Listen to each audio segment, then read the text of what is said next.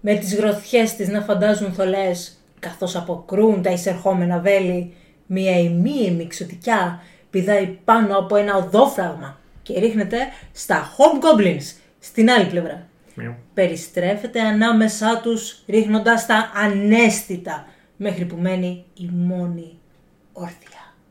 Κινούμενος στην ησυχία της νύχτας, ένα χάλφλινγκ ντυμένος στα μαύρα μπαίνει στη σκιά μιας αψίδρα και βγαίνει από μια άλλη σκιά σε ένα μπαλκόνι μια ρήψη πέτρας μακριά.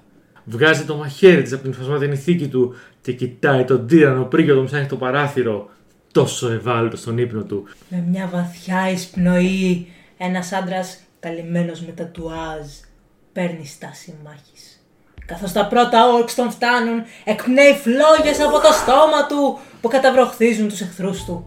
Αυτά που ακούσατε ήταν η επίσημη εισαγωγή από το Player's Handbook, το βιβλίο του παίχτη του Dungeons and Dragons, Για τους monks!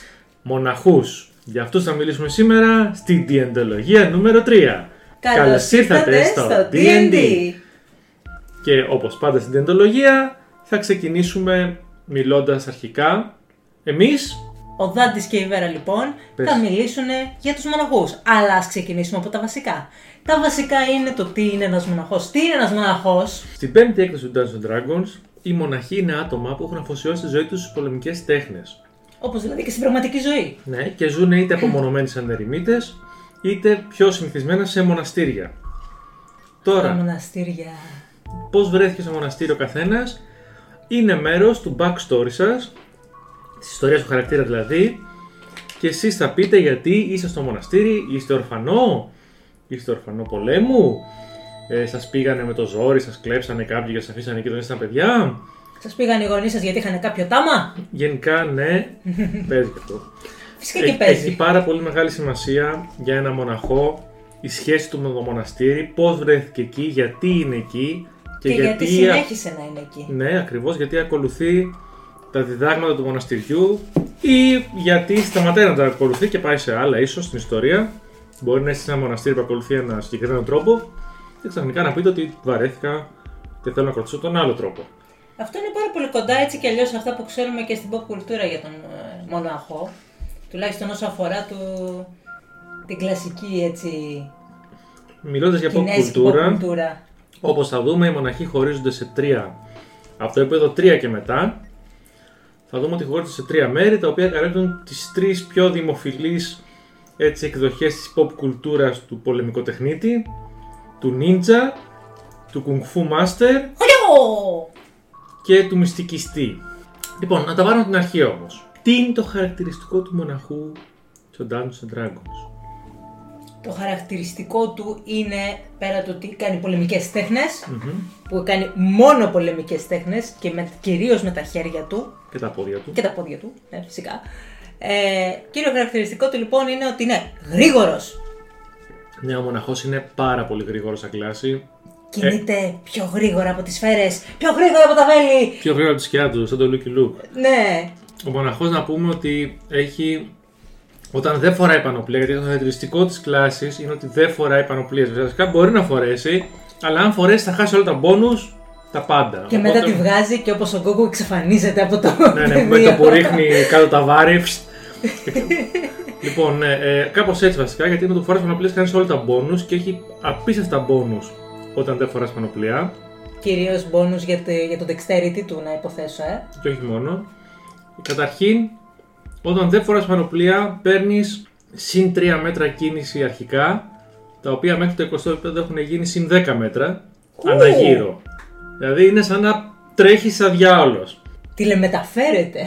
Πρακτικά, ναι, όταν, όταν πας 10 μέτρα σε ένα γύρο, ναι, πρακτικά σε τέλος μεταφέρεις στο, τέλος- στο τέλος. Γι' αυτό, όπως καταλαβαίνουμε, θα πάρει σαν κυρία χαρακτηριστικά dexterity, επιδεξιότητα. Εκεί θα ρίξετε όλο σας το βάρος Και σαν μοναχός ε, ένα δεύτερο ε, skill το οποίο θα πρέπει να δώσετε έτσι μεγάλη βάση είναι το wisdom.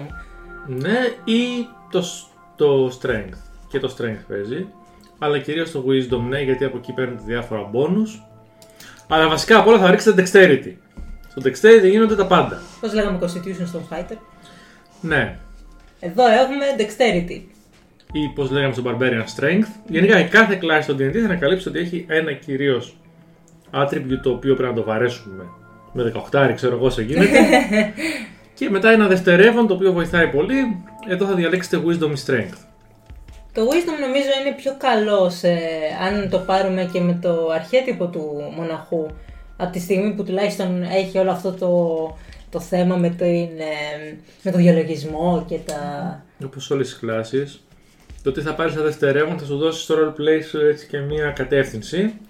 Όπως είπαμε, όπλα απειροελάχιστα είναι οι γροθιές του, οι κλωτσιές του και αυτό που λέμε απλά όπλα. Κάνα μαχαιράκι. Ναι, και short swords, σε καμία περίπτωση δίχυρα όπλα, σε καμία περίπτωση. Ασπίδες, δεν νομίζω. Όχι ιδιαίτερα. Ίσως αν θέλει να τις φρίσμπι. Υπάρχει μια εξαίρεση μόνο στα όπλα, ότι μπορεί να πάρει δίχυρα όπλα αν είναι όπλα σπαστά μοναχικά. Όπως είναι τα νουτσάκος, όπως είναι τα, τα κάτι ακόντια κινέζικα που σπάνε και γίνονται. Πώς είναι τη Σάιβι το όπλο στο σπαθί είναι εκείνο. Σαν νοντσάκου είναι και αυτά. Ναι, τέλος πάντων, ναι. Αυτά μπορεί να τα πάρει. Γιατί δεν μετράνε για δίχυρα από που είναι μοναστικά όπλα. Όταν δεν φοράει λοιπόν καθόλου πανοπλία, όπως είπαμε, τόσο ότι είναι πολύ γρήγορος, έχει ένα armor class από μόνος του. Είναι 10 συν το dexterity modifier συν το wisdom modifier. Όταν δηλαδή δεν έχει πανοπλία, έχει περισσότερο defense έχει το ειδικό defense που βγαίνει από τη μυστικιστική του εκπαίδευση και όλα αυτά. Μπλα μπλα μπλα μπλα μπλα. Καταλαβαίνεις. Το δέρμα του είναι πέτρα! Έτσι, ναι, ότι. Κάπως έτσι το λέγει στο DD 1. Έτσι το περιέγραφε. Ότι έχουν κάνει το δέρμα τους πέτρα την πολλή εκπαίδευση. Σημασία έχει ότι μπορεί να ξεκινήσει ένα max 16, αν έχεις ας πούμε 18 dexterity, 18 wisdom.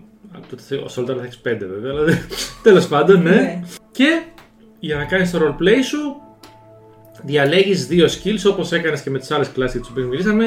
Ε, φαντάζομαι μέχρι τώρα θα έχετε δει ότι υπάρχει ένα pattern στο D&D το καινούριο, στην έκδοση 5. Όλες οι κλάσεις πάνω κάτω παίρνουν κάτι στο τρίτο level που καθορίζει την, ε, πώς θα γίνουν. Όλες οι κλάσεις στο δεύτερο level αρχίζουν και παίρνουν κάποια πράγματα. Οι περισσότερες κλάσεις έχουν κάποια points που ξοδεύουν, θα μιλήσουμε για αυτά και για τους μοναχούς. Και σε όλες τις κλάσεις σχεδόν διαλέγεις δύο skills τα οποία καθορίζουν το roleplay σου. Ποια είναι Ευαγγελία, για πες μας. Στην προκειμένη περίπτωση έχουμε να διαλέξουμε ανάμεσα στα ακροβατικα γιατί φυσικά πρέπει να κάνουμε ακροβατικά σαν μοναχή, αθλητισμό, πρέπει να ξέρεις την ιστορία του μοναχός, η ενόρασή του, το insight του, η θρησκεία του, φυσικά, τι μοναχός θα ήταν. Ναι, religion. Και το stealth. Το πόσο αόρατος είναι. Έτσι λοιπόν μπορείτε π.χ. να πάρετε να κάνετε ωραίους συνδυασμούς. Π.χ. αν θέλετε να πάτε προς ninja, φαντάζομαι θα πάρετε stealth και insight. Ενώ αν θέλετε να πάτε προς kung fu master, θα πάρετε acrobatics athletics. Αν θέλετε να γίνετε μυστικιστής, history religion, είναι καλό συνδυασμό.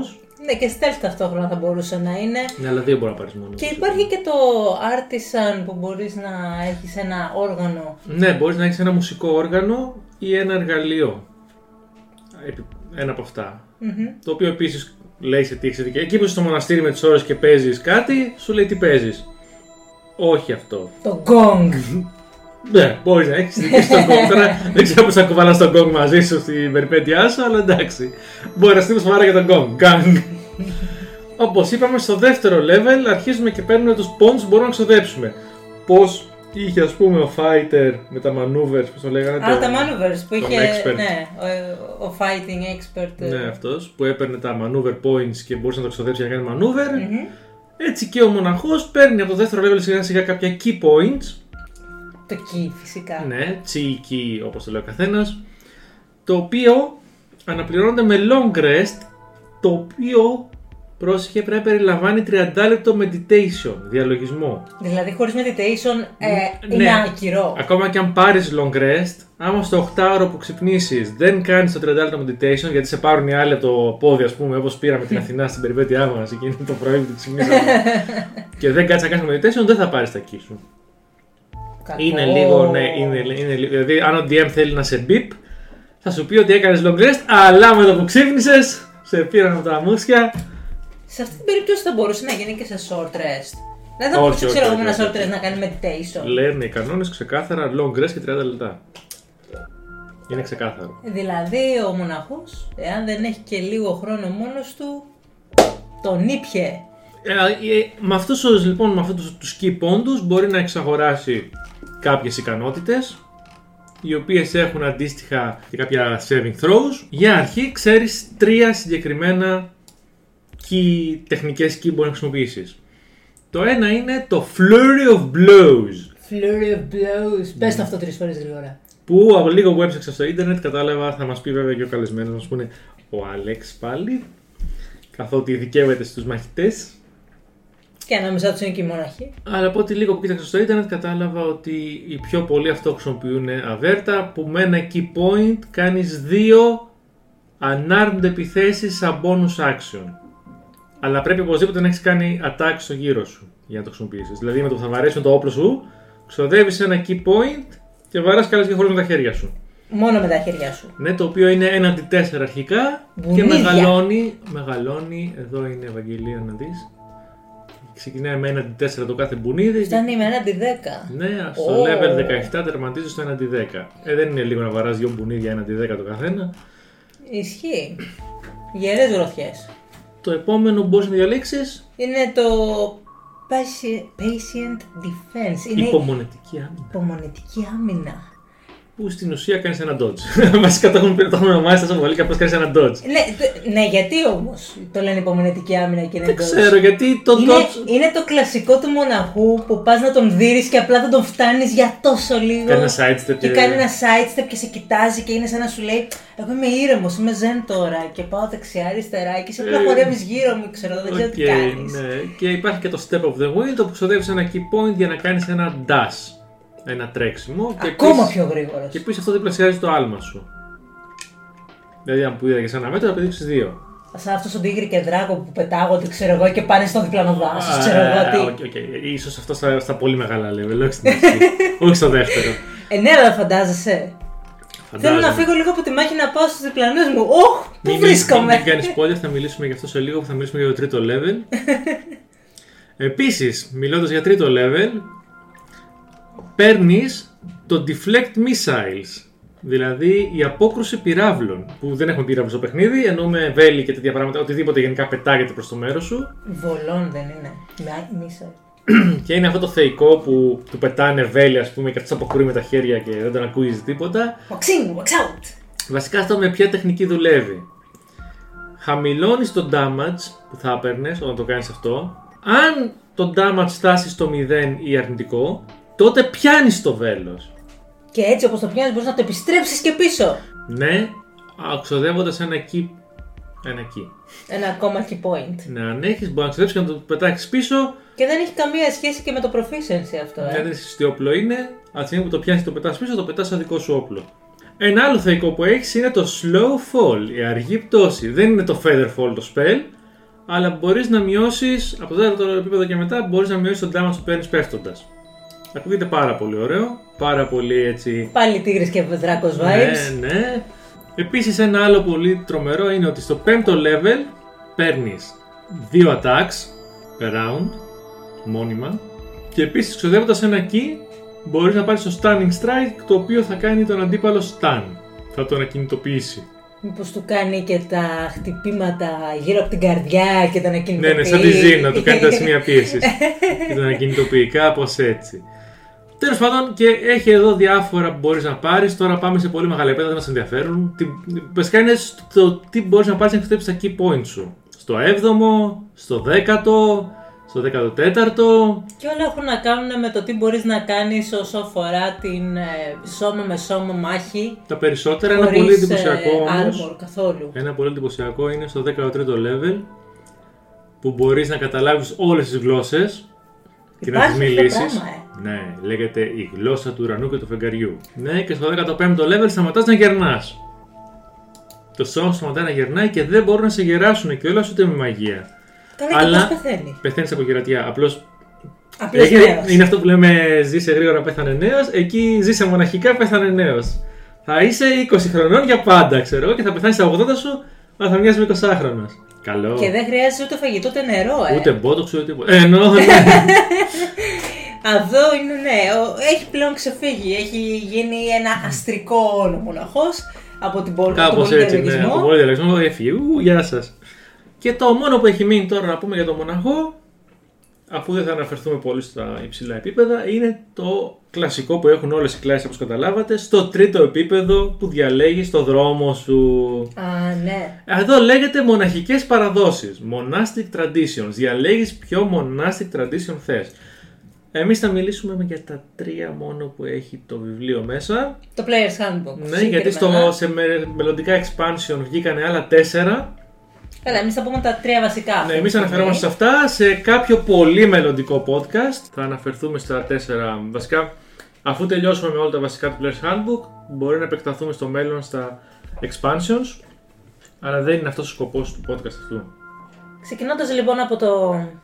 Με τα τρία path, μονοπάτια που μπορεί να πάρει κάποιος μοναχός, έχουμε κάποιες κλασικές και θα έλεγα στερεοτυπικές ε, περιπτώσεις. Το ένα είναι το Way of the Shadow, που είναι στην ουσία το οι ninjas. Το άλλο είναι το, το Way of the Open Hand, που είναι οι Kung Fu Masters. Και το άλλο είναι το Four Elements, τα τέσσερα στοιχεία που είναι οι μυστικιστές. Ξεκινήσω με το Way of the Shadow. Στο Way of the Shadow γίνεσαι ένας ninja, γνωστός και ως χορευτής των σκιών, Shadow Dancer, και είσαι συνήθως κατάσκοπος ή δολοφόνος. Αυτό το οποίο μαθαίνεις είναι ότι κάποια συγκεκριμένα spells που έχουν σχέση με σκιές, πιο συγκεκριμένα το Darkness, το Dark Vision, το πέρασμα χωρίς ίχνος Pass Without Trace ή την ησυχία Silence, τα οποία όμως κοστίζουν 2 key points το καθένα.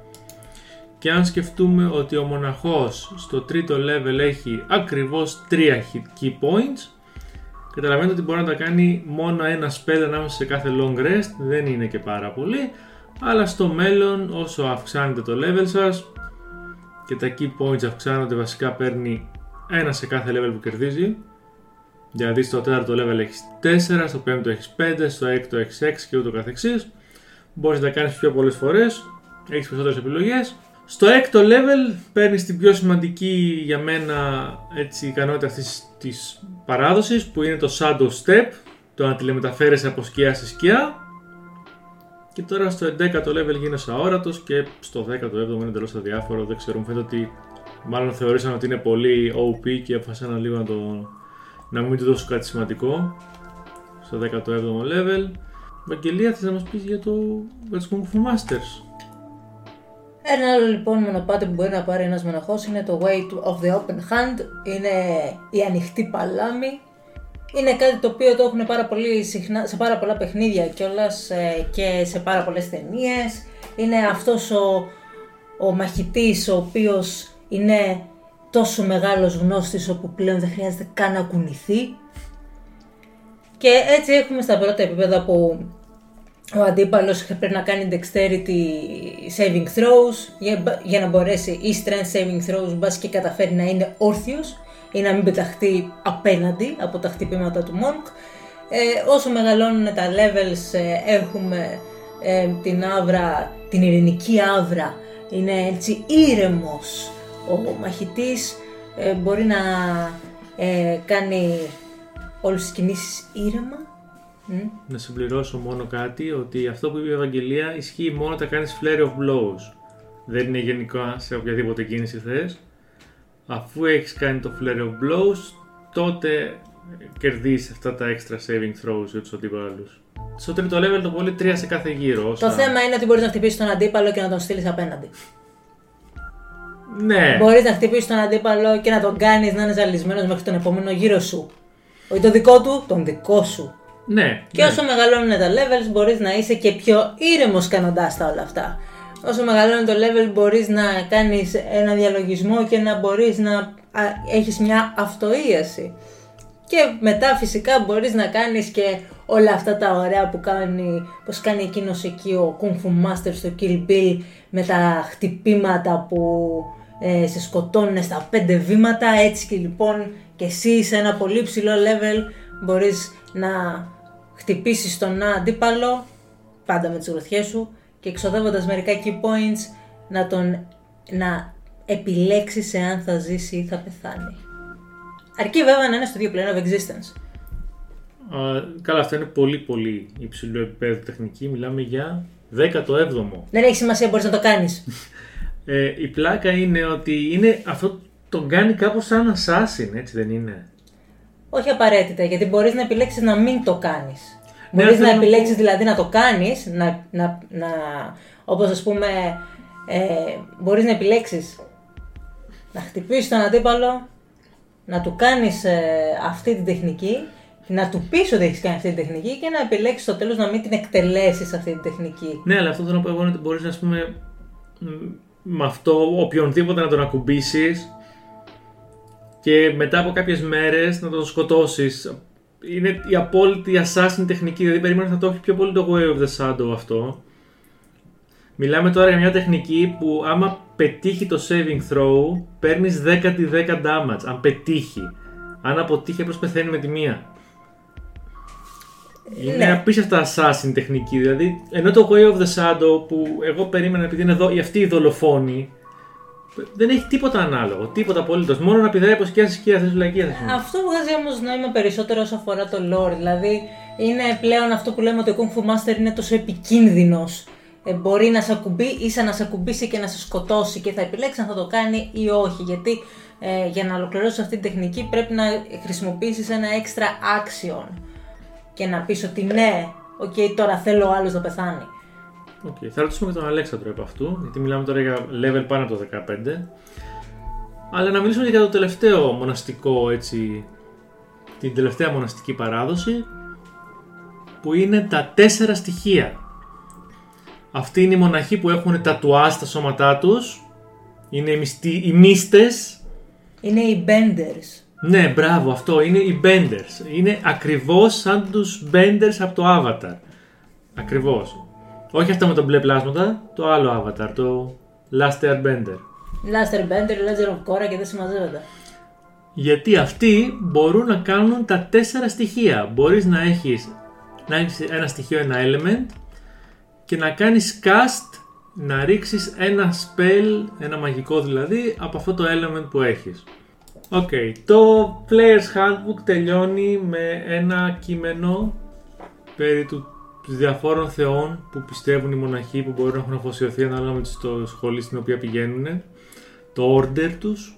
Αν είναι ένα πολύ ωραίο κείμενο μπορείτε να διαβάσετε αν θέλετε να αφοσιώσετε το χαρακτήρα σας σε κάποια θεότητα ή σε κάποιο συγκεκριμένο δίδαγμα. Δεν θα το αναλύσουμε εδώ πέρα. Αλλά πες μου Ευαγγελίες, τώρα με όλα αυτά θα έπαιζες Monk; Και ποιο Monk θα έπαιζες; Γενικά ο Μόγκ είναι ένας πάρα πολύ ωραίος χαρακτήρας, ε, πιστεύω. Και από τη στιγμή που δεν έχει σχεδόν καμία διαφορά από το τι έχουμε και εμείς στη δικιά μας, ε, στην ε, γήινη κουλτούρα, ε, για τους ε, μοναχούς, κυρίως τους ασιατικούς μοναχούς, γιατί άμα βάλουμε τους δυτικούς μοναχούς δεν είναι και πολύ cool. Ε, αλλά όσο αφορά τους, Ασιατι... τους Ασιάτες μοναχούς, όπως ας πούμε τους Σαολίν, ε, ή τους ε, μαχητές μοναχούς της Ιαπωνίας ας πούμε ή τους νίντζας εκεί ε, μπορούμε πολύ εύκολα να παίξουμε έναν οποιοδήποτε, έναν οποιοδήποτε μοναχό που μας αρέσει προσωπικά. Ας πούμε, εμένα μου αρέσει πάρα πολύ το στυλ του Σαολίν μοναχού. Αυτό είναι ένα πάρα πολύ ωραίο έτσι, ένας ωραίος τρόπος να πεις ότι θα παίξω το open hand για να γίνεις ένας kung fu master ας πούμε και να παίξεις έτσι πάρα πολύ όμορφα τον ε, super μαχητή ο οποίος έτσι ε, είναι έτσι zen Το Son Goku. το Son Goku ουσιαστικά, ναι. Ουσιαστικά το Son Goku. Ή ξέρω εγώ, κάποιος μπορεί να του αρέσουν πάρα πολύ οι ninjas. Θα παίξει καθαρά, ξεκάθαρα ένα ninja. Θα πρέπει όμως να Ναι, ναι, εγώ προσέχει νι- πάρα πολύ γιατί ο ninja, όπως και το Shadow Να σου Path, πω, και εγώ ninja θα έπαιζα. Αλλά για να παίξω ninja προσωπικά θα ήθελα ένα campaign το οποίο θα ευνοούσε την ύπαρξη του ninja. Τώρα δηλαδή να, να έχω πάρει εγώ ένα ninja και να έρθει ο DM και να μου πει ότι είμαι σε ένα εντελώς ε, μεσαιωνικό πρότυπο με orcs και τέτοια αλλά Tolkien ας πούμε χωρίς καμία ίντρικα, χωρίς τίποτα θα είχε το ninja μου άχρηστο. Δηλαδή, άμα δεν έχει λίγο ίντρικε, να πας να δολοφονήσεις άρχοντες, να, να κάνεις έτσι στην πόλη, να, να Παραδόξως- διεισδύσεις κάπου.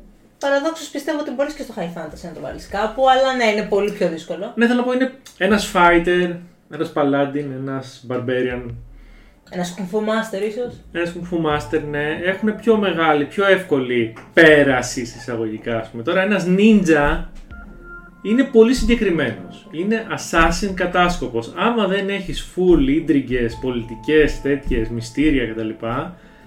Δεν το βλέπω προσωπικά. Δεν το βλέπω. Επίσης οι νίστες που είναι με τα στοιχεία της φύσης και είναι σχεδόν ίδια, ε, στο, με το, είναι σχεδόν στην ίδια φιλοσοφία με το Avatar.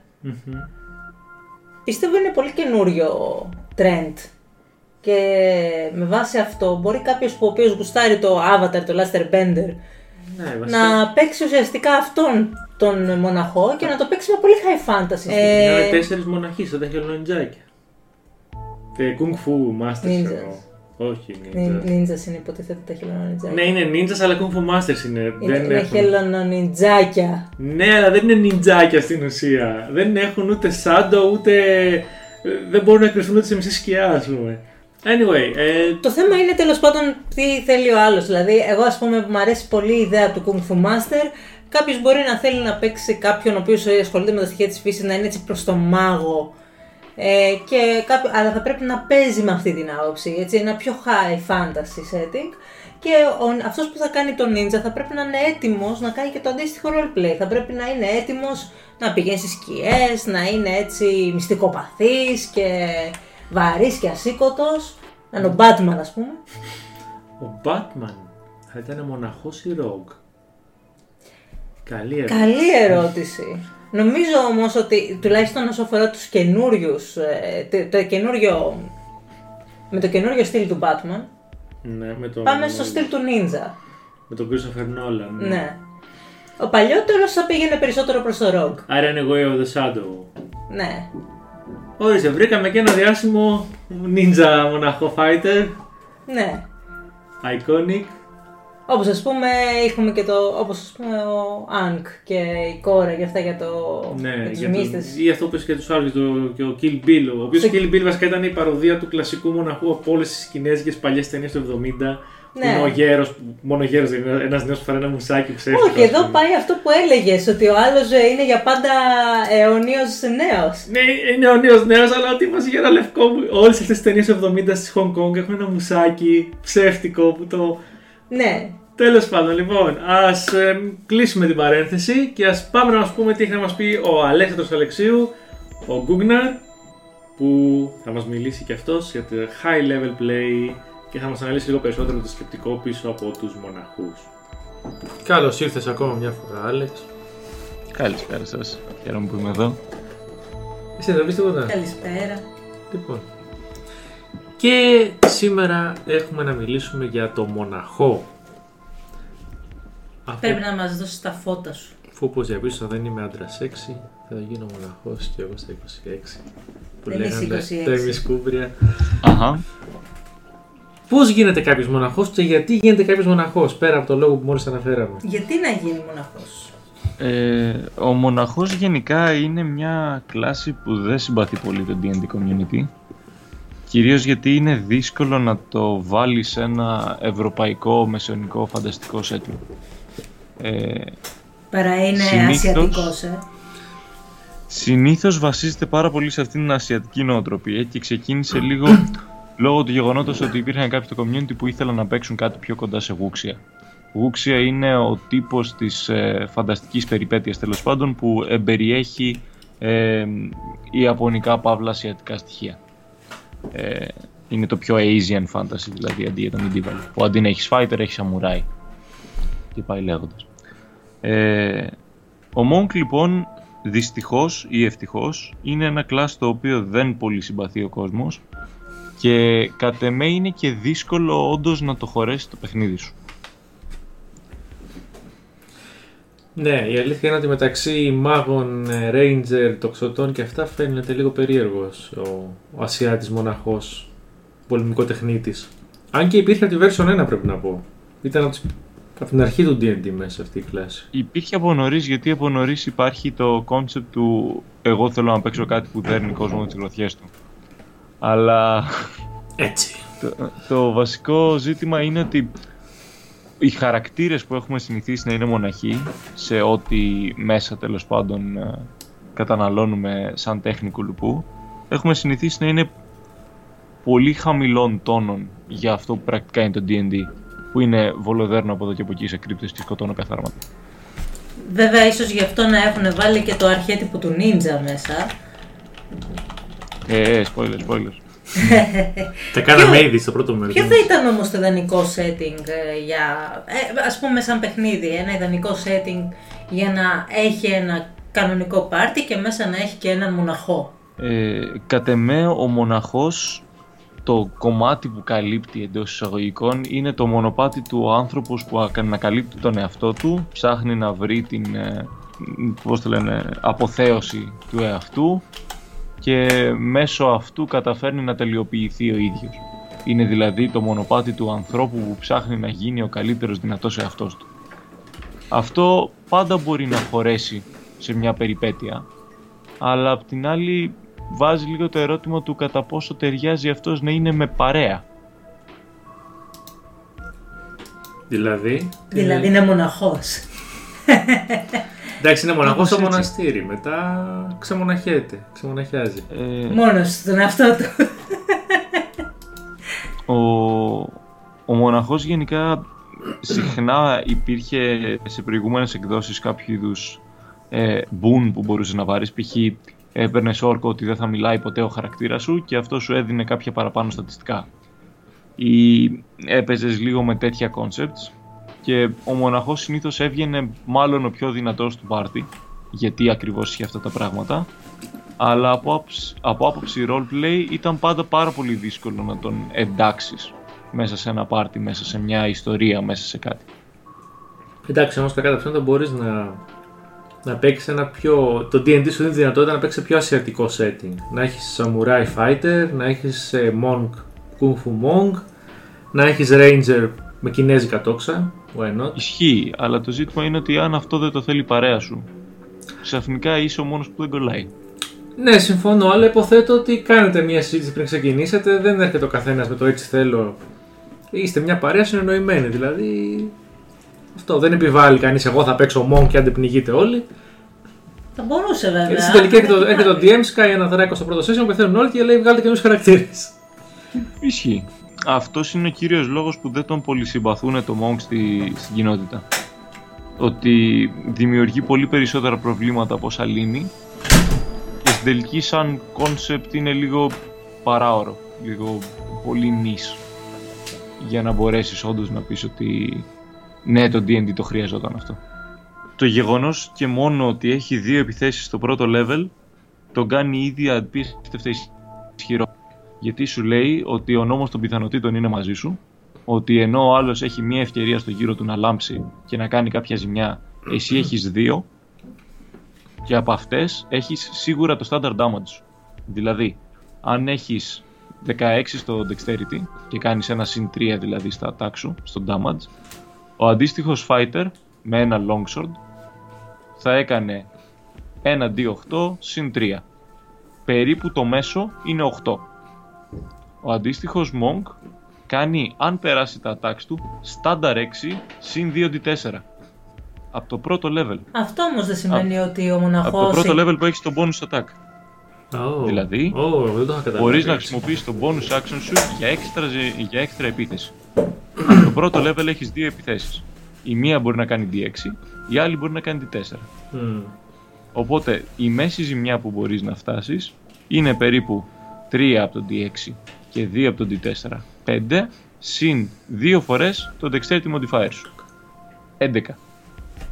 Αυτό είναι το υψηλότερο μέσο damage που μπορεί να έχει οποιοδήποτε στο παιχνίδι. Και σου δίνει στο πρώτο level. Και σου δίνει και μεγαλύτερη πιθανότητα να πετύχεις, γιατί έχεις δύο attacks. Αυτό απευθείας είναι απίστευτα ισχυρό. Αυτό δεν θα μπορούσε όμως να σπρώξει κάποιον στο να πάρει έναν μοναχό για να παίξει και να παρακάμψει τις δυσκολίες ας πούμε που μπορεί να έρχονται. Ο- Με κάποιο backstory ίσως ή με κάποιο roleplay να παρακάμψει τις δυσκολίες και να το εντάξει καλύτερα μέσα στο πάρτι. Ο μοναχός για μένα στο D&D είναι το ισχυρότερο class που υπάρχει για soloing. Δηλαδή, αν πάρεις ένα οποιοδήποτε πάρτι, το πάρτι δεν γίνεται πιο ισχυρό άμα του βάλεις μοναχό ή όχι. Αν όμως πάρεις το μοναχό μόνο του σαν class, είναι μάλλον η ισχυρότερη κλάση από όλες τις υπόλοιπες. Αυτό γιατί είναι τόσο καλό στο να κάνει τα πάντα και να είναι εξαιρετικός σε κάθε τι από αυτά που κάνει, που πρακτικά δεν συμφέρει να έχεις κάποιον άλλον για μόνο του. Είναι δηλαδή ο ράμπο της υπόθεσης. Ως εκ τούτου, ανοίγει λίγο την πιθανότητα να έχεις προσωπικά sessions με έναν μοναχό. Δηλαδή, αντί να παίξεις ένα συμβατικό D&D με ένα πάρτι 4 ατόμων, να παίξεις ένα πιο Journey to Enlightenment με ένα άτομο, με δύο άτομα, μια μικρή παρεούλα. Ή να ξεκινήσει με ένα πάρτι, να κάνετε split για μερικά sessions, να πας εσύ στο ταξίδι σου και να γυρίσεις να σου ξαναβρεις πιο δυνατός, ξέρω εγώ. Ναι, ε, ανοίγει λίγο το μονοπάτι του παίξε και με κάποιον που μπορεί να αντέξει και να μασίσει περισσότερο και παίξει το λίγο πιο φιλοσοφικά, λίγο πιο ανακάλυψη του εαυτού, λίγο πιο να βάλεις και εκπαιδευτικά στοιχεία μέσα. Λίγο ψυχανάλυση εντός εισαγωγικών. Το τι θες εσύ για τον ε, ε, χαρακτήρα σου, αλλά και πώς αυτό off-game αλληλεπιδρά με σένα. Για όσους παίζουν έτσι, D&D, έτσι. Θες να πεις δηλαδή ότι κάποιος που θα πάρει το μοναχό θα πρέπει να είναι προετοιμασμένος για σκληρά παιχνίδια μυαλού, έτσι; Δεν έχω δει πολλούς DM να ασχολούνται όντως με αυτό ή πολλούς παίκτες αντίστοιχα αλλά είναι πάντα μια ευκαιρία. Εγώ θεωρώ ότι και έχοντας παίξει άλλα παιχνίδια τα οποία εντρυφούν λίγο περισσότερο σε αυτή την κλάση με αυτόν τον τρόπο θεωρώ ότι έτσι μπορείς να διασκεδάσεις περισσότερο με αυτό το κόνσεπτ. Γιατί αντικειμενικά πολλούς παίκτες που έχω δει να παίζουν Monk τους έχω δει να ξεχνάνε πάρα πολύ την έννοια του τι είναι μοναστήρι, του τι σημαίνει πειθαρχία, του να έχεις αφιερώσει όλη τη ζωή πολεμικές τέχνες και πάει λέγοντας. Και να είναι, ε, απλά πάω και φλερτάρω με την πρώτη γυναίκα που βρίσκω. Ή, Ξαφνικά party animal και έτσι. ή με μπεκρίσει ή κάτι τέτοιο που δεν βγάζει κανένα νόημα με το κόνσεπτ. Σαν τον Gandhi 2. He's back. And this time, he's mad. Gandhi 2. No more Mr. Passive Resistance. Ε, και αρχίζει απλά να γίνεται το πήρα ό,τι πιο ισχυρό υπάρχει στο βιβλίο, ξέρω εγώ, για μόνο του και κάνω ό,τι καφρίλα μου έρθει στο κεφάλι μου.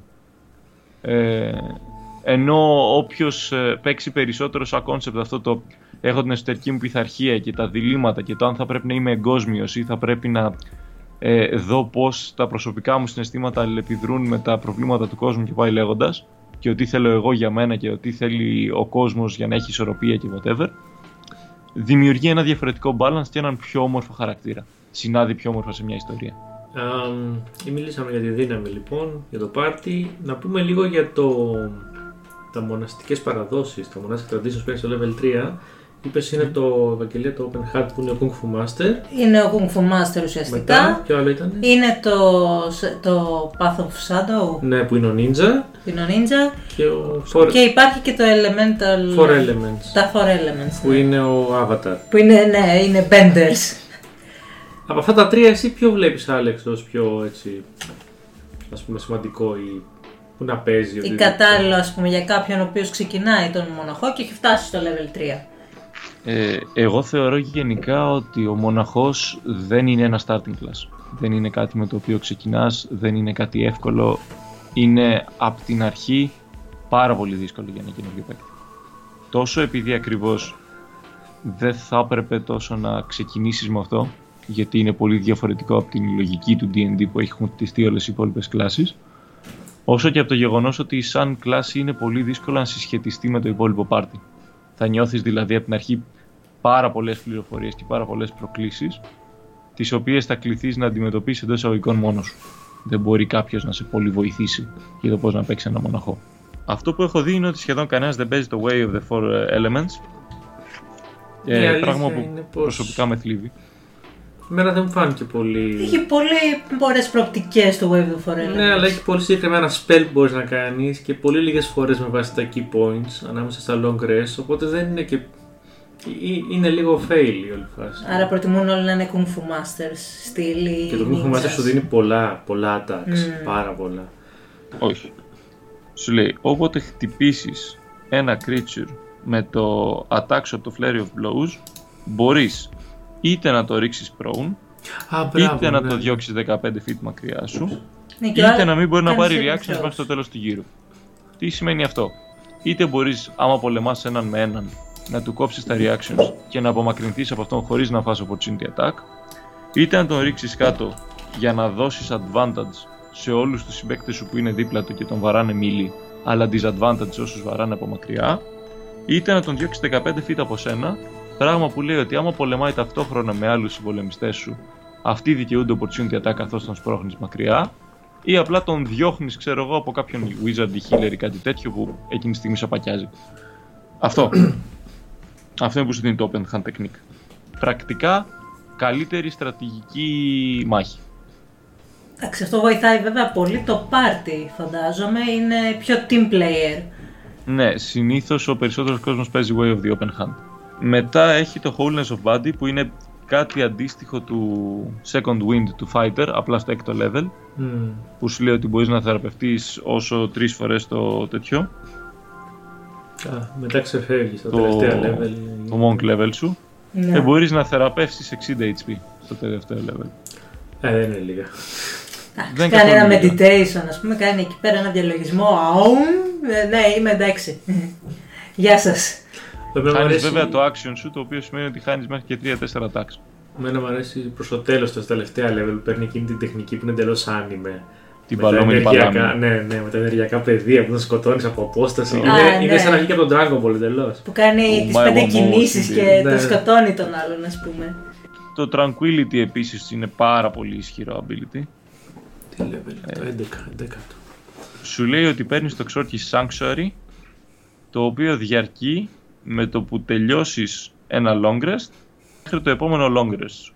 Τι σου λέει λοιπόν αυτό; Το Sanctuary είναι ένα ξόρκι που όταν πάνε να σε χτυπήσουν ρίχνουν ένα wisdom saving throw και αν το αποτύχουν δεν μπορούν να σε χτυπήσουν. Του, Μάλιστα. σαν να τους, ε, σαν να τους λες όχι δεν θες να το κάνεις και μετά σου λένε όχι δεν θέλω να το κάνω. Και καλά ότι βγάζεις τόση Ηρεμία. η, η ειρήνη και η ηρεμία από μέσα σου που ο άλλος όταν σε βλέπει καταπραίνεται όλο του το βίαιο ένστικτο.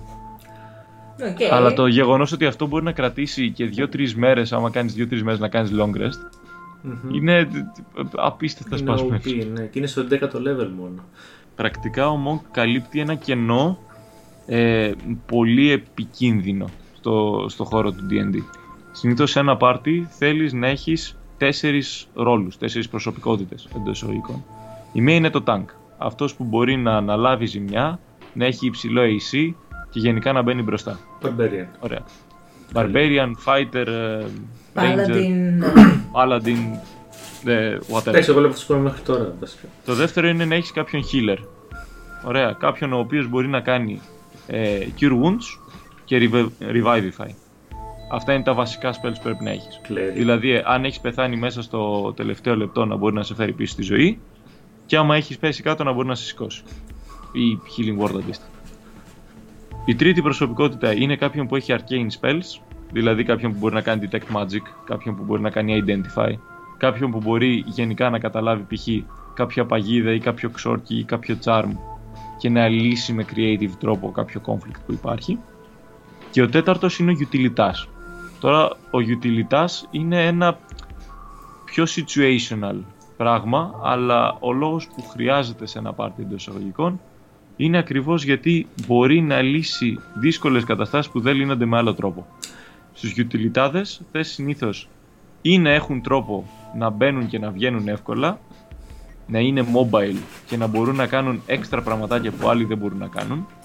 Π.χ. ο Rogue που έχει δύο bonus action πρακτικά, με το cunning action, ε, που μπορεί να χρησιμοποιήσει το bonus action του για να κινηθεί παραπάνω, να κάνει disengage και τέτοια. Ε, ο Ranger, ο οποίος έχει παραπάνω ικανότητες για να ανακαλύπτει μονοπάτια και πάει λέγοντας. Ο Bard, ο οποίος παίρνει παραπάνω skills και έχει παραπάνω proficiency και πάει λέγοντας. Τα expertise, τέτοια πράγματα. Ο Και- Monk εντός εισαγωγικών είναι utilitas, ο οποίος όμως δεν έχει τα extra utilities. Έχει ακριβώς το γεγονός ότι μπορείς να τον στείλεις μόνο του να κάνει ένα suicide mission και να γυρίσει. Π.χ. να κλείσει κάποιο λευγέ, να περάσει από πάνω από κάποιες παγίδες, να ακινητοποιήσει τον αντίπαλο μάγο ή κάτι τέτοιο. Να κάνει ένα assassination άμα είναι ο Way of the Shadow. Ε, και χωρίς ναι, είναι μια χαρά τρέχεις από τη. Ε, Ε, ναι, αλλά μπορεί να κάνει assassination. Ναι, αλλά να κάνεις τέλεπρο μια σκιά στην άλλη. Κάνεις τέλεπο σε Ισχύει. μια σκιά και σκοτώνεις τον αρχηγό, τον αντιπάλων, ας πούμε. Ναι, είσαι ένα Ισχύει. αυτές κύριος. ο, ο Monk πρακτικά ο λόγος που είναι τόσο ισχυρός είναι γιατί είναι ο utilitάς. Ο Monk είναι αυτός ο οποίος βρίσκει την πηγή του προβλήματος. Πάει μέχρι εκεί, του αραδιάζει 50 τόνους damage, του λέει και standing fist γιατί δεν θέλω να παίξεις. Μη μου κάνεις και κανένα spell, δεν γουστάρω. Φεύγει η κυρία από εκεί χωρίς να έχει φάει ούτε ένα hit και λέει παιδιά ήρθα για το πάρτι.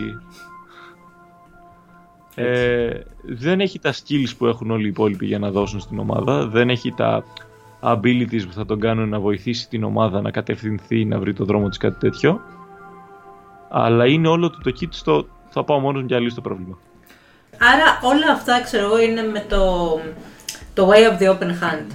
Ε, και εντάξει, αναφερθήκαμε λίγο και στο Way of Shadow, αλλά ε, και στο Four Elements. Είπες επίσης ότι το Four Elements δεν το επιλέγει κόσμος. Θέλω Δεν είναι όμω. το αγαπημένο. Αυτά θέλω λίγο να μου πεις γι' αυτό. Γιατί είναι το αγαπημένο σου, που μπορεί να χρησιμοποιηθεί και να είναι χρήσιμο σε ένα πάρτι. Σε αντίθεση, ας πούμε, με τον ε, Kung Fu Master που είπες ότι είναι απλά έτσι ένα σκυλί που το αμολάς. Ε, ο Way of the Four Elements ένα ωραίο πράγμα που έχει είναι ότι σου δίνει ranged attacks. Ε, στο, δε, στο τρίτο level που παίρνεις δηλαδή το Way of the Four Elements αν πάρεις το Fist of Unbroken Air σου λέει ότι από 30 feet μακριά κάνω 3d10 bludgeoning damage και άμα θέλω τρέχω και μετά πάνω σου και σου κατεβάζω και άλλα 2-3 attacks. Γιατί έτσι; Οκ. Ε, εμένα μου αρέσει πάρα πολύ όλο αυτό το αρχέτυπο του να έχεις αυτή την πειθαρχία και τη σχέση με τη φύση η οποία είναι διαφορετική από τον Druid και τη Ranger. Ε, έχει πιο πολύ το στοιχείο του είμαι στοιχειακά tuned με το πώς η δύναμη της φύσης μπορεί να εκφραστεί μέσα από τον άνθρωπο. Αλλά είμαι Και- άνθρωπος και όχι, ξέρω εγώ, κάποιο μεταλλαγμένο όν. Αυτό εννοείς. Ναι, δεν γίνομαι αρκούδα για να, ρι- για να σε σαπακιάσω. Βγάζω φωτιά από τις γαμμένες παλάμες μου και, και αρχίζω να, να, να βαράω ένα τύπο. Ε, και σου δίνει τόσο spells ώστε να μπορείς να κάνεις control. Δίνει fireball για το όνομα του Θεού.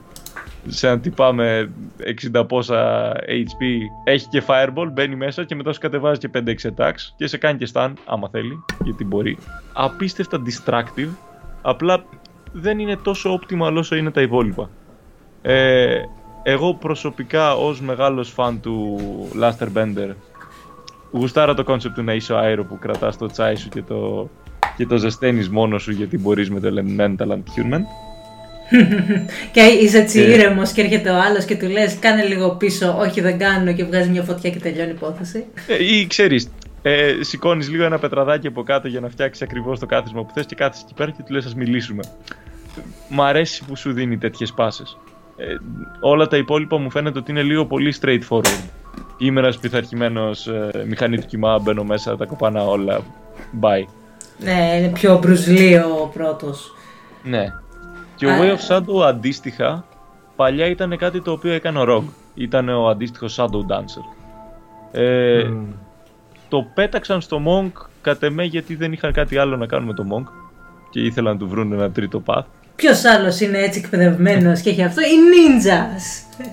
Ναι, το, του βάλαν ένα ninja το οποίο δεν κάνει το πλέον το backstab π.χ. το πώς το λένε το sneak attack που έχει ο αντίστοιχος rogue οπότε δεν έχει την αντίστοιχη ζημιά. Ε, απλά είναι πάρα πολύ mobile εμφανίζεται και εξαφανίζεται έχει κάποια πολύ situational spells. Κοίτα, κατά τη γνώμη αλλά μου, επειδή είναι τόσο ταυραντισμένος από μόνο στο Monk που θα μπει και θα σου κατεβάσει 5 attacks μέσα στο γύρο και σε όλα αυτά τα attacks θα προσθέσει το, το dexterity modifier του έχει money money από το τρίτο level συν 9 αν περάσει όλα του τα attacks με flurry of blows. Συν 9 damage έτσι μόνος του και ό,τι φέρουν τα ζάρια και μετά εξαφανίζεται κιόλας γιατί αντίο δεν ξέρω, κατά τη γνώμη μου δεν είναι μόνο. Είναι ότι κόλλαγε και με το ασιατικό archetype περισσότερο. Ninja Kung Fu. Ναι, ίσως να το έχουν και περισσότερο και για το roleplay. Φαντάζομαι ότι με βάση αυτό που έλεγες και στην αρχή, ότι θα είναι ένα ταξίδι ψυχολογικό κιόλας, ας πούμε, για τον παίχτη, ίσως αυτά τα αρχέτυπα να έχουν να κάνουν τόσο με το ότι με τις ικανότητες, αλλά και, για, με, τα, φιλ- και με τις φιλοσοφίες ίσως του κάθε αρχέτυπου. αν το πάμε στην αντίστοιχη φιλοσοφία του ninjutsu σαν, ε, σαν πολεμική τέχνη, το βασικό κομμάτι του είναι το να μην κάνεις θόρυβο, το να μην επιλέγεις μάχες οι οποίες δεν είναι σωστές για σένα και απλά να παίρνεις τη σωστή στιγμή. Δεν έχει με οποιοδήποτε τρόπο να κάνει με το να είσαι actually νταβρατισμένος ή σκληραγωγημένος ή να είσαι δυνατός ή κάτι τέτοιο. Ναι, απλώς μιλάμε για το Way of Οπότε- the Shadow τώρα που είναι αυτό. Κάνεις invisibility, κάνεις Ναι, αλλά hiding ξέρεις- shadows, κάνεις Ναι. teleport. Πάλι συμφέρει περισσότερο στο ROG. Ένα τέτοιο α, απόφθεγμα τέλος πάντων σαν... ε, Μπορεί, αλλά ξέρεις, Ε, είναι το ασιατικό. Δηλαδή, Monster εγώ πιστεύω Hunter. στο Monk, θα το ξαναπώ, που σάρουν όλα τα ασιατικά αρχέτυπα. Kung Fu Master, Ninja, Avatar. Ναι. Dragon Ball βασικά. Γιατί εμένα μου θυμίζει πιο πολύ Dragon Ball παρά Ε, Avatar. Το... πολλά έτσι μυθικά, ναι, γιατί υπάρχουν και άλλα μυθικά που δεν τα ξέρουμε εμείς. Ε, Ασιατικά Καλά, δεν στην είναι Κίνα, μόνο ειδικά. αυτό. Και από Journey to the West και από. Ναι. Ναι, για δυο. οπότε Πάντα βάλανε υπήρχαν. εκεί όλα τα ασιατικά αρχέτυπα στην ουσία. Ναι. Και λέει να πετάξουμε τον Ninja γιατί και ο Ninja ασιάτης είναι, οπότε δώσω στο Monk. Ωραία, είδαμε αυτά τα τρία. Ε, θα ήθελα να πεις κάτι για το, για το πώς παίζεις εσύ προσωπικά έναν Monk; Παίζει Monk. Παίζω Monk. Η αλήθεια είναι, νιώθω απίστευτο βρωμιάρης κάθε φορά που παίζω Monk. Ε, Γιατί; γιατί δεν είναι. Δεν περνάει καλά ο DM μου. ο, ο, ο Monk είναι α, το ένα πράγμα που μπορείς να κάνεις για να κάνεις τον DM σου να τραβάει τις κοτσίδες του με το τι encounter πρέπει επιτέλους να βάλω για να είναι αδύναμος ο Monk. Ε, spoiler Απλά δεν όχι. υπάρχει. spoiler δεν υπάρχει. Ωραία. Του βάζεις κάτι το οποίο βαράει από απόσταση. Ε, κρίμα, deflect missiles. Το παίρνω κιόλας και στο πετάω και πίσω. Ε, Συν ότι του είσαι βάζεις τόσο κάτι γρήγορος το- που καλύπτει την απόσταση μπαμ μπαμ. Ναι, Ειδικά όντως. Άμα από ένα λες. level και πάνω, ναι. Πού είναι αυτός, Α, σαν τους Monty Python που τρέχει, τρέχει και μετά είναι δίπλα του, ξέρω εγώ.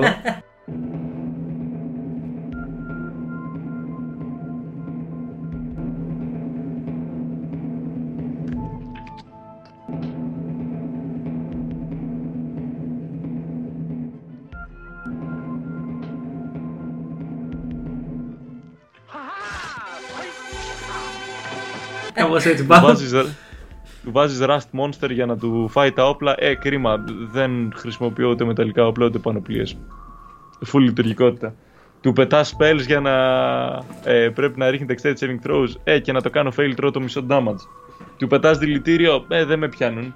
Προσπαθείς να τον κάνεις ε, age να, Ναι, δεν γίνεται. να γίνει πιο γέρος για να μην μπορεί να αντιδρά. Ε, κρίμα, δεν γερνάω. Αν πάνε να τον κάνουν charm, Προς- confuse και τέτοια. Δεν Α, πιάνουνε. αλήθεια. Stillness of mind. Ξοδεύω το action μου, το βγάζω από πάνω μου. Δηλαδή, ποιος το έφτιαξε; Ναι, βέβαια αυτό ε, σημαίνει το ότι θα πρέπει ο παίκτης να έχει την ενσυναίσθηση του τι παίζει, έτσι δεν είναι; Γι' αυτό θέλω να. Γι' αυτό έχω την Οπωσδήποτε απορία είναι. του πώς Και- παίζεις εσύ τον Monk. Και μετά σου λέει ότι έχεις, τρέχεις με 40 feet από το δεύτερο level. Κατεβάζεις και 3 attacks στο γύρο, γιατί έτσι. Αν δεν βρεθεί σε καλή σχέ- θέση, εντάξει, ας πάρουμε και ένα τζάμπα dodge action, έτσι με τον bonus action μας. Και ας κατεβάσουμε παρόλα αυτά και κανένα δύο attacks. Γιατί έτσι, Μαλακία. έτσι μας αρέσει. Ο Δάντης έπρεπε να γίνει monk. Τσάμπα τον έκανα Και στο κατ' εμέ απλά το, του μαξάρεις το dexterity, του βάζεις stealth, το βάζεις να κρύβεται από εδώ και από εκεί και εμφανίζεται στο backline της αντίπαλης ομάδας, κατεβάζει ό,τι wizard, ε, healer και πάει λέγοντας μπορεί να έχουν. Ε, αν ε, είναι ένα προς ένα δεν υπάρχει περίπτωση να νικήσει οποιοδήποτε άλλος ποτέ, απλά του κάνει stun στην αρχή του γύρου σου, του κατεβάζει και τα bonus attacks και του ξανακάνει stun στον επόμενο γύρο. Ε, το, το έχω φάει, δεν είχε πλάκα. ε, και μ, αν τον παίξεις και human και του δώσεις και τέτοιο και fit για να πάρει πώς το λένε εγώ συνήθως του παίρνω το martial adept το οποίο σου λέει ότι παίρνεις από τα από τις ε, τεχνικές του Battle Master. Παίρνεις superiority die και γυρνάς και λες ρίχνω το D6 μου με το Monk Weapon βάζω κι άλλο ένα D6 με το Martial Adept τον ρίχνω κάτω και μετά βαράω με advantage τα bonus action Μάλιστα. Έτσι όπως το λες, μου ακούγεται πως το μόνο που μπορεί να κάνει ο DM σου είναι να σου φέρει άλλους μοναχούς από άλλο μοναστήρι αντίπαλο Για να σε βάλει στη Ε, θέση σου. Ναι, αλλά πάντα υποτίθεται ότι οι player characters είναι πιο ισχυροί από οτιδήποτε άλλο μπορεί να δημιουργήσει ο, ο DM στο αντίστοιχο level. Οπότε, ας έρθει, Υποτίθεται. ξέρω εγώ. δηλαδή, εγώ όσες φορές έχω αντιμετωπίσει να έχω monk στο πάρτι μου, απλά ήμουνα γιατί δεν τον bannαρα σαν επιλογή στην αρχή του παιχνιδιού; Οκ. Δεν μας είπες όμως εσύ πώς παίζεις. Το βάζω εγώ feats. ε, Εγώ παίζω σχεδόν πάντα humans γιατί αγαπάω πολύ τους humans. Ε, του βάζω κάποιο feat για να παίξω προς κάποιο είδους στρατηγική ακριβώς επειδή δεν παίρνει fighting style. Και από εκεί και έπειτα βασίζομαι σε μια στρατηγική η οποία είναι ανάλογη με το πάρτι μου. Αν δηλαδή έχουμε ένα πολύ δυνατό ε, frontline, κάποιον ο οποίον δεν, δεν πέφτει με την καμία και έχει πάει προς αυτή τη μεριά, εγώ θα κοιτάξω να είμαι δίπλα του για να ρίχνω τέτοια πράγματα. Ένα πολύ καλό κόμπο π.χ. είναι ο Βάρβαρος ε, Totem Warrior ε, με Wolf ε, Tattoo που σου δίνει advantage σε οποιονδήποτε είναι δίπλα σου και βαράει και έρχεται ο μοναχός από δίπλα, βαράει όλα του τα attacks με advantage σου περνάει όλο του το maximum damage γιατί κόβει από το περισσότερο damage του παιχνίδι και αντίο. Καλή συνέχεια. Στρατηγική λοιπόν. Τα ξαναλέμε. Χαρά. Μάλιστα. Και νομίζω Ε, ότι το έχουμε καλύψει το. Το μόνο θέμα που έχει εντός εισαγωγικών ο Monk είναι ότι σε σχέση με άλλα fighting classes έχει D8 στα HP αντί για D10 ή D12. Έχει πολύ ψηλό AC γιατί είναι 10 συν Dexterity συν Wisdom που συνήθως με Standard Array θα έχει τουλάχιστον 15 ε, που είναι καλύτερα από τα περισσότερα medium armor και, ε, και light και από εκεί και έπειτα στη χειρότερη μπορείς να πάρει τον dodge action. Μπορείς να φύγεις μακριά, μπορείς να κάνεις disengage. Δεν έχει κάποιον λόγο δηλαδή να κάθεσαι εκεί πέρα. Το κυριότερο πρόβλημα που έχουν οι monks είναι το να συνεργαστούν με την ομάδα. Αυτό που βλέπω είναι δηλαδή ότι προκαλεί περισσότερο προβλήματα off game, γιατί ο κόσμος δεν το συζητάει, παρά in game. In game είναι απίστευτα δυνατός. Νομίζω το καλύψαμε και το θέμα του μοναχού λοιπόν. Ευχαριστούμε Άλεξ. Τίποτα. Όπως λέει, Χαίρομαι να Αθηνά- μιλάει για το μοναχό. Όπως σπασαφίδηση. Όπως λέει και η Αθηνά λοιπόν, να παίζετε D&D κάνει καλό. Καλησπέρα, καληνύχτα, Καλημέρα. καλή, ναι, καληνότσες και Bye bye. στο επόμενο έχει Paladin. Ουχου! Bye.